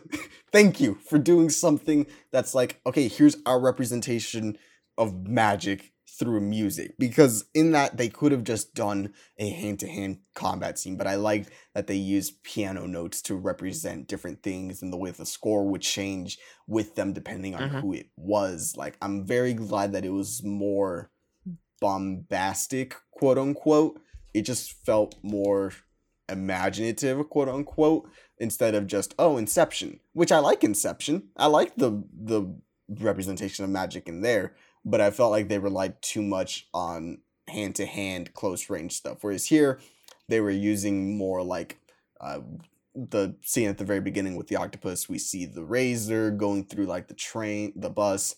Um, we're seeing them cut off limbs differently, using different kind of weapons and stuff. So I enjoyed or going through different puddles and things like that, trying to get into a barrier by going through someone's mind to break it. I thought that was cool. I so I liked the way that magic was used here. Um it's different than the first one, which is cool. And Yeah. I like that it was a Sam Raimi touch to it. Yeah, and I saw I don't remember where I saw it or where I heard it, but there was I think Ra- Raimi was talking about how he didn't feel that there was a good visual representation of magic to this point with the character, and so that Hmm. that was sort of probably him and Danny Elfman working together was sort of where the idea for the musical fight scene came from. But like, Apparently Danny Elfman directed that scene. oh, okay, yeah, yeah, I, I remember hearing that. that that's what I've that's what I've heard. Yeah. is that he directed that one, which makes sense. I mean, it's music. I'm and it's his score, so I'm sure Yeah. that he knew what he wanted, which was cool. It it was directed cool. yeah, no, it was it was cool. It was a standout sequence in the movie, and it segued into the third act where, uh, it was sort of a clumsy plant in the first twenty minutes when he just buries his uh, dead, uh, strange buries his, his dead carcass from another universe His dead just thought. Yeah, just on a rooftop. Uh, it was like, oh, I bet that's not going to come back into play, and then he gets to possess it using the Darkhold in the third act, which is Very- very very fun. I I love that like that's the closest it gets to horror in terms of iconography because it has has him talking, looking like a zombie, and it has all those spirits that he has to use to fly over to Wanda. It's I like, that shot yeah. of them uh, like as a cape as he's doing it. Yeah. and I and people are like, "Oh my god, the makeup is so bad." I'm like, I don't care. no, It's I really don't care. Like you can look past the makeup if you're invested in the story, and I was. It didn't take me out. I looked at it and I was like, "Oh, that's makeup, all right." But at the same time, I'm like, it's cheesy B horror practical effect. I'm fine with it. I don't Yes. care. It's got personality and life to it. Yes, I, I looked at it. I'm like, "Oh yeah, Raimi would do something like that." Yeah. So it made for a fun third act, sort of unconventional. Like I think what Wangers were talking about the other the other night, but like how he has to deliver a heartfelt monologue looking like that and doing his silly voice. Yeah, like it's funny. It you know makes the moments not hit quite like they should but again it's it's Yeah. a fun inclusion it gives that third act more personality than it would have had otherwise it would have just been a conventional marvel third act otherwise Have Doctor Strange have the best third acts as of late? you mean as of late as in the two movies he's done in six years Yes. i mean i don't i don't really like it's fine the first movie's third act i don't really care for it either way like it, the action scene before dormammu isn't particularly compelling and the dormammu Yeah. the Dormammu stuff is clever, but it's also a weird way to end a movie. I kind of like the fact that the way that Doctor Strange one ends. Yeah, I- I would- Yeah, I don't know if I would say it's like one of the best third acts in the entire series, but like it's cool and clever to do once at least. I guess what it is is that like these are the two that stand out the most to me as Yeah. of late. Like Infinity War is cool, but that's a big like event one. Yeah. Endgame one is cool, but that's like a big event. Like, oh, you've had this much invested into it.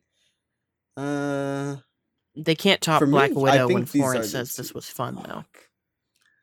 That's that's still the best third act so of any bad. movie, I'm sure. I don't know. I feel like these ones focus way more like the Doctor Strange third acts focus more on completing a character arc. Yeah. Whereas I feel the other ones are so much more of just, all right, here's big explosion thing that happens here, and then boom, movie done. They good guy now. Oh yeah, yeah. No, I feel in- like these ones sense, yeah. focus way more on we're gonna complete a character arc, and we're not gonna have a big bombastic final like third act. It's gonna be a lot more pers not not like personal, but character focused, Character character, driven. driven, Yeah. third act rather than an action or set piece driven third act. So I, I guess that's what it is for me is that I appreciate those kinds of I appreciate when they end like that. Yeah i do like it in that sense. It's sort of it's all revolving around tying up what's been going on with the three main characters, even though it's lacking in some areas, but all in all, it's about resolving the stuff that happens with those three. So in that Yeah, sense, I do which I can it. appreciate.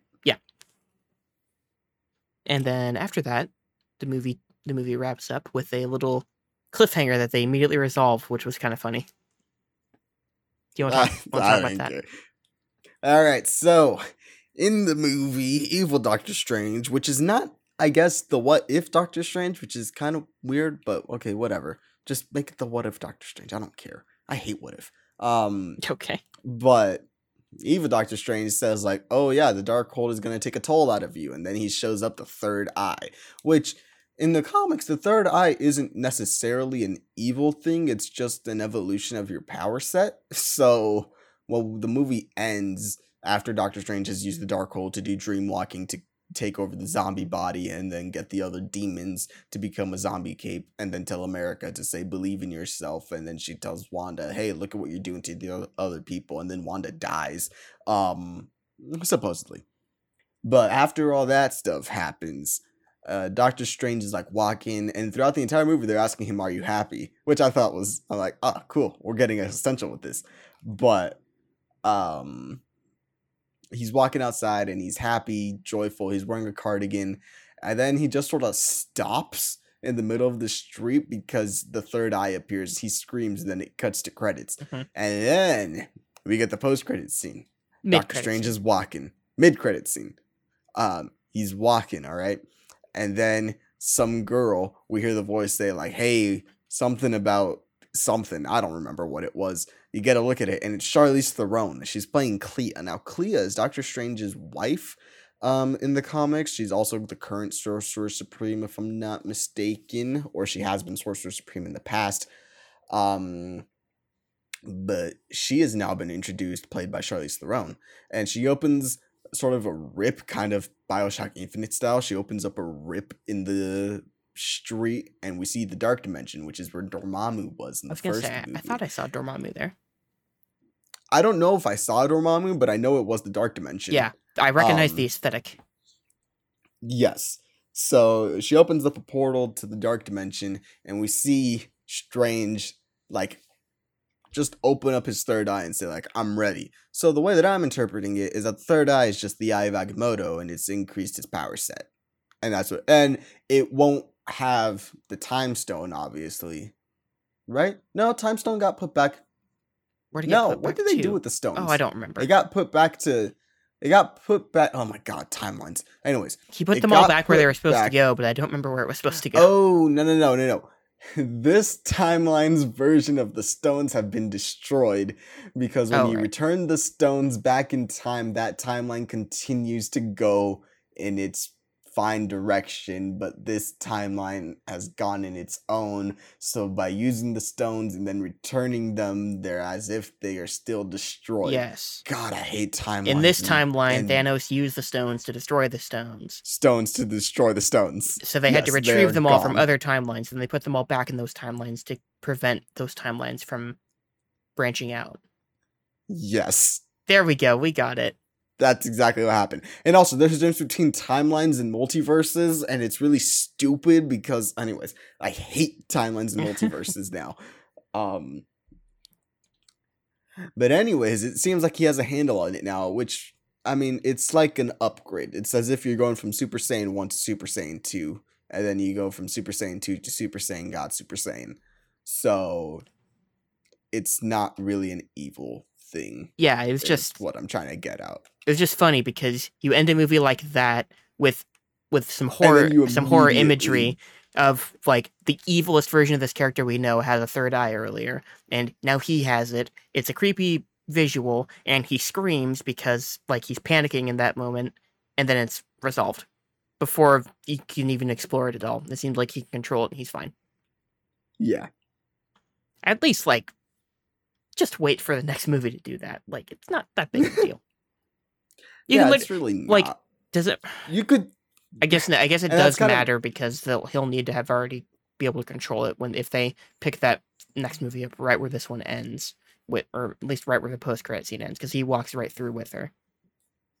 I guess now they hear me out. oh boy We get a Doctor Strange TV show where he's trying to control the eye, and that's how you need to get the character development from that to the next Doctor Strange movie. okay. It was just funny. No, yeah, it was just funny. It doesn't really mean anything in the grand scheme of things. Is the Twitch acting weird? Looks mine's like fine. Okay. So it's just mine, which is perfectly fine. Yeah. Harley says they really came up with an ab with, with an absurdly convoluted time travel logic in the same movie they made fun of other movies' time travel logic. They 100% did, which is why I was worried about time travel and multiverses coming to anything related to comics because comics are already convoluted. Now you do in multiverses and time travel and you jump the shark, which is why I still think that they should have just stopped with Endgame. It was never gonna happen, sadly. It was never going to happen, Yeah. but they should have stopped with Endgame, wait a solid 10, 15 years, and then start it up. Yep. Didn't happen. We're stuck think- with this. Yeah. Which, I mean, this is fine, but at the same time, it's not really hitting the same way the first three phases did, Yeah. which seems to be a common thing for a lot of people. So I think everyone is experiencing the same thing of, did we actually want this to keep going? Or has the hubris finally got to them? Yeah, everyone's still watching it though. Well, not everyone. I I'm But not watching everything. Still, but- yeah, but they're still getting big numbers. But the last year of them have been really mixed, so Mhm. it is what it is. Yeah.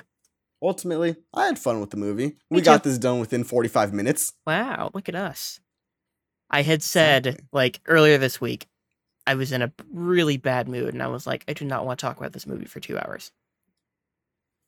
I've just No, we been got it done in 45. yeah, like I've just been less inclined to talk about movies lately for whatever reason. Just have not had the have not Dexter. I will let you out in a minute, dude. Sorry about that.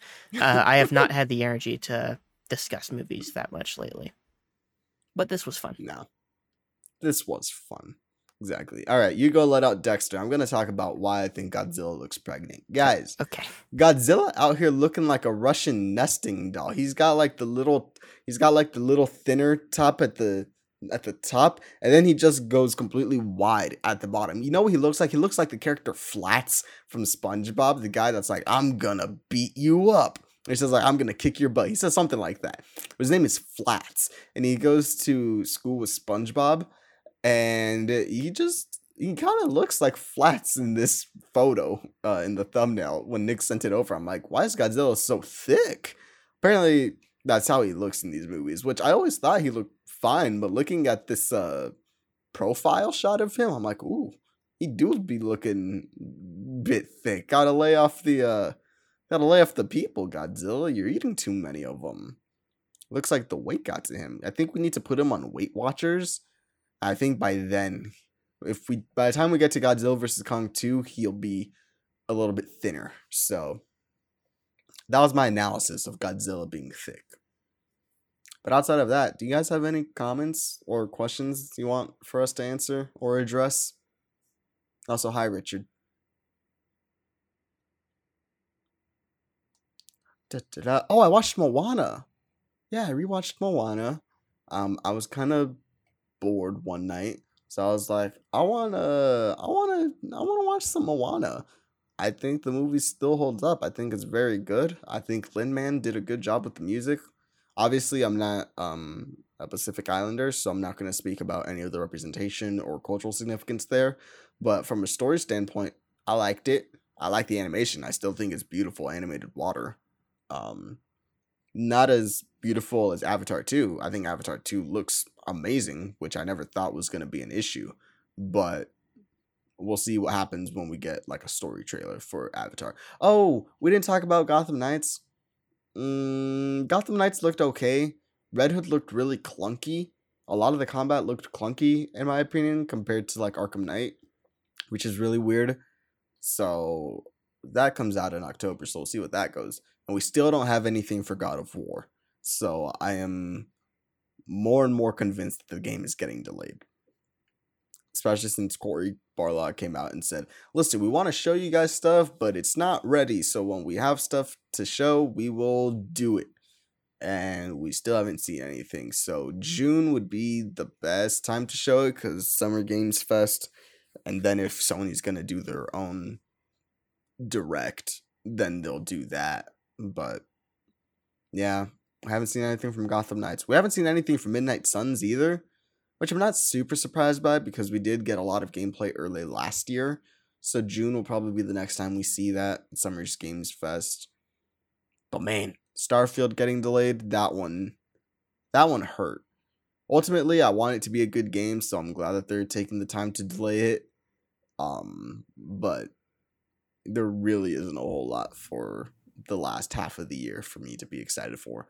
Movie wise and video game wise, there really is kind of nothing. I mean, there's a couple things. I'm back, but- by the way. Oh, welcome back. Hi. Yeah, our AC I don't think is actually fixed, Ooh, dang, that's sad. so I had to mess with a couple things. Um. Okay. Anyway, what were we talking about? Um, I went from Godzilla being thick to me watching Moana. I then talked about Gotham Knights and video game delays, and then I was talking a little bit about Starfield. Yeah. Okay. So all the, So that's all. all the stuff you forgot to talk about earlier. Yeah, I just did kind of a rapid fire Yeah. for them. Should we talk about why we did this Godzilla reference? No, Okay, it's better that way. never address it. Yeah. If you're in Safari Zone, we we explained it yesterday. Harley says, I mean, let's be honest, it's gonna be Bethesda buggy no matter what. I saw that as someone who's very much looking for it. I still think it'll be buggy. I'm just hoping and he says he says that as someone who's very much looking forward to it. Yeah. I am also very much looking forward to it. I know Bethesda's track record, and I say this as someone who knows that it'll still probably be buggy, but as someone who's hopeful that they're gonna take the time and be like, let's make it as little buggy as possible. I can be hopeful that Bethesda can change. If it doesn't freeze at least once for me, I'll be like hashtag not my Bethesda. That's what I say. I've got to doesn't have, have that. 16 times the detail, then it's not your Bethesda. Yeah, I'm looking forward to that game. Like just kind of as I enjoyed that type of open world game, so I'm sure I will enjoy it. It doesn't Yeah. doesn't make me sad that it got delayed. Like maybe in the sense that no, that's something I won't be able to play this holiday season because I don't. Yeah, Yeah. you mentioned that. That's what I mean by sad. yeah, movies and games are somewhat scarce the rest of the year in terms of stuff that we're Mm. interested in, at least. But I mean, so in that sense, it's disappointing, but I'll live. I'll be fine. I can wait a few months. Yeah, I'm the same way. I'm like, it's sad in that I was looking forward to playing it, and there's kind of not a big hitter for the rest of the year. I mean, Forspoken might be mine. That might be my big hitter for the last half of the year. Yeah, Yeah. probably. And I still don't even know if I'll actually be able to play that. Yeah. So Yeah. Like at we'll least see.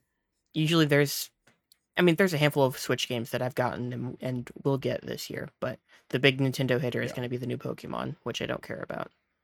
So, in that, Usually, That and like- Splatoon. Yeah. Oh yeah, Splatoon in September will be fun. But other than that, usually there's a big Nintendo game for me to look forward to. I don't have that this year, and Xbox side of things seems fairly slim. Definitely not as packed as Yeah. last year because last year had like four or five great games in the last half of the year Yeah. on the Xbox. which is so like funny seeing people since the release and this isn't me being xbox defensive i'm just saying as Here he someone who spends a lot of time on twitter but it's really funny when everyone's like oh my god xbox has no games xbox doesn't uh they're they're slacking again. And i'm like did you guys see last year for playstation? It was also very lacking. And this year is still lacking for playstation. Like both of them are having issues and nintendo. All three of them are having issues getting games out right now. It's not just one company. Everywhere is having issues. Books are having issues. My my board game it's having issues getting released. Movies having to get pushed back or reshot or closed because of the pandemic and now they're trying to find a way to come out. It's not just one company. Everyone is being affected by this right now. Yeah.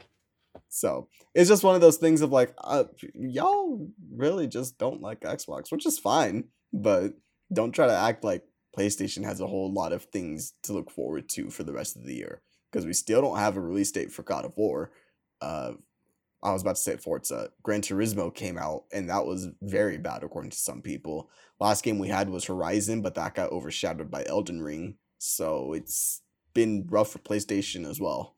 And they have less consoles being shipped because they can't get them out. Like the chips are still affecting them. Yeah.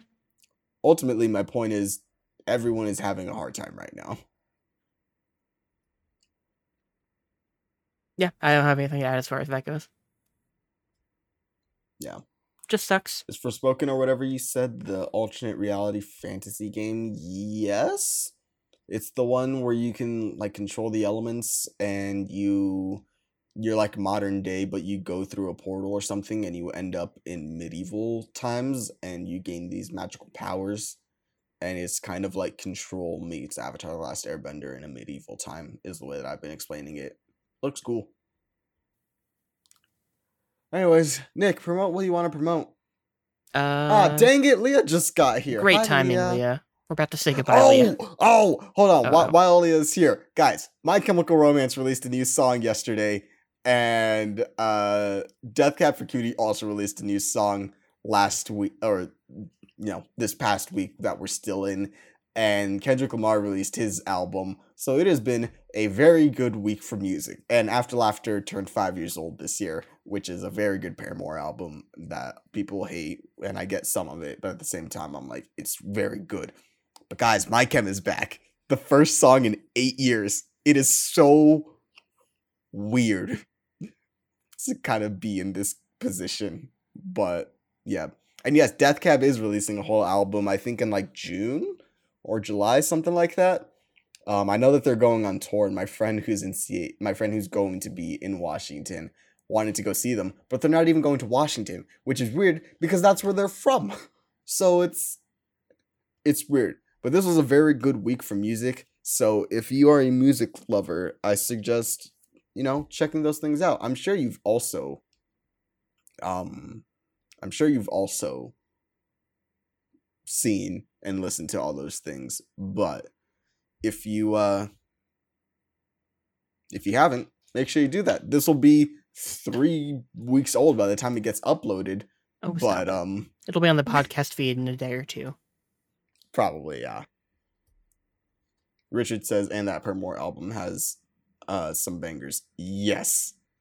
Guys, make sure you go listen to Nick's Halo analysis. It's very well done. All of our links and stuff will be down in the description. So make sure you go do that. Listen to all those feeds and stuff that we do. Listen to our commentaries that we get out. And we'll see you guys on the next one. Bye bye.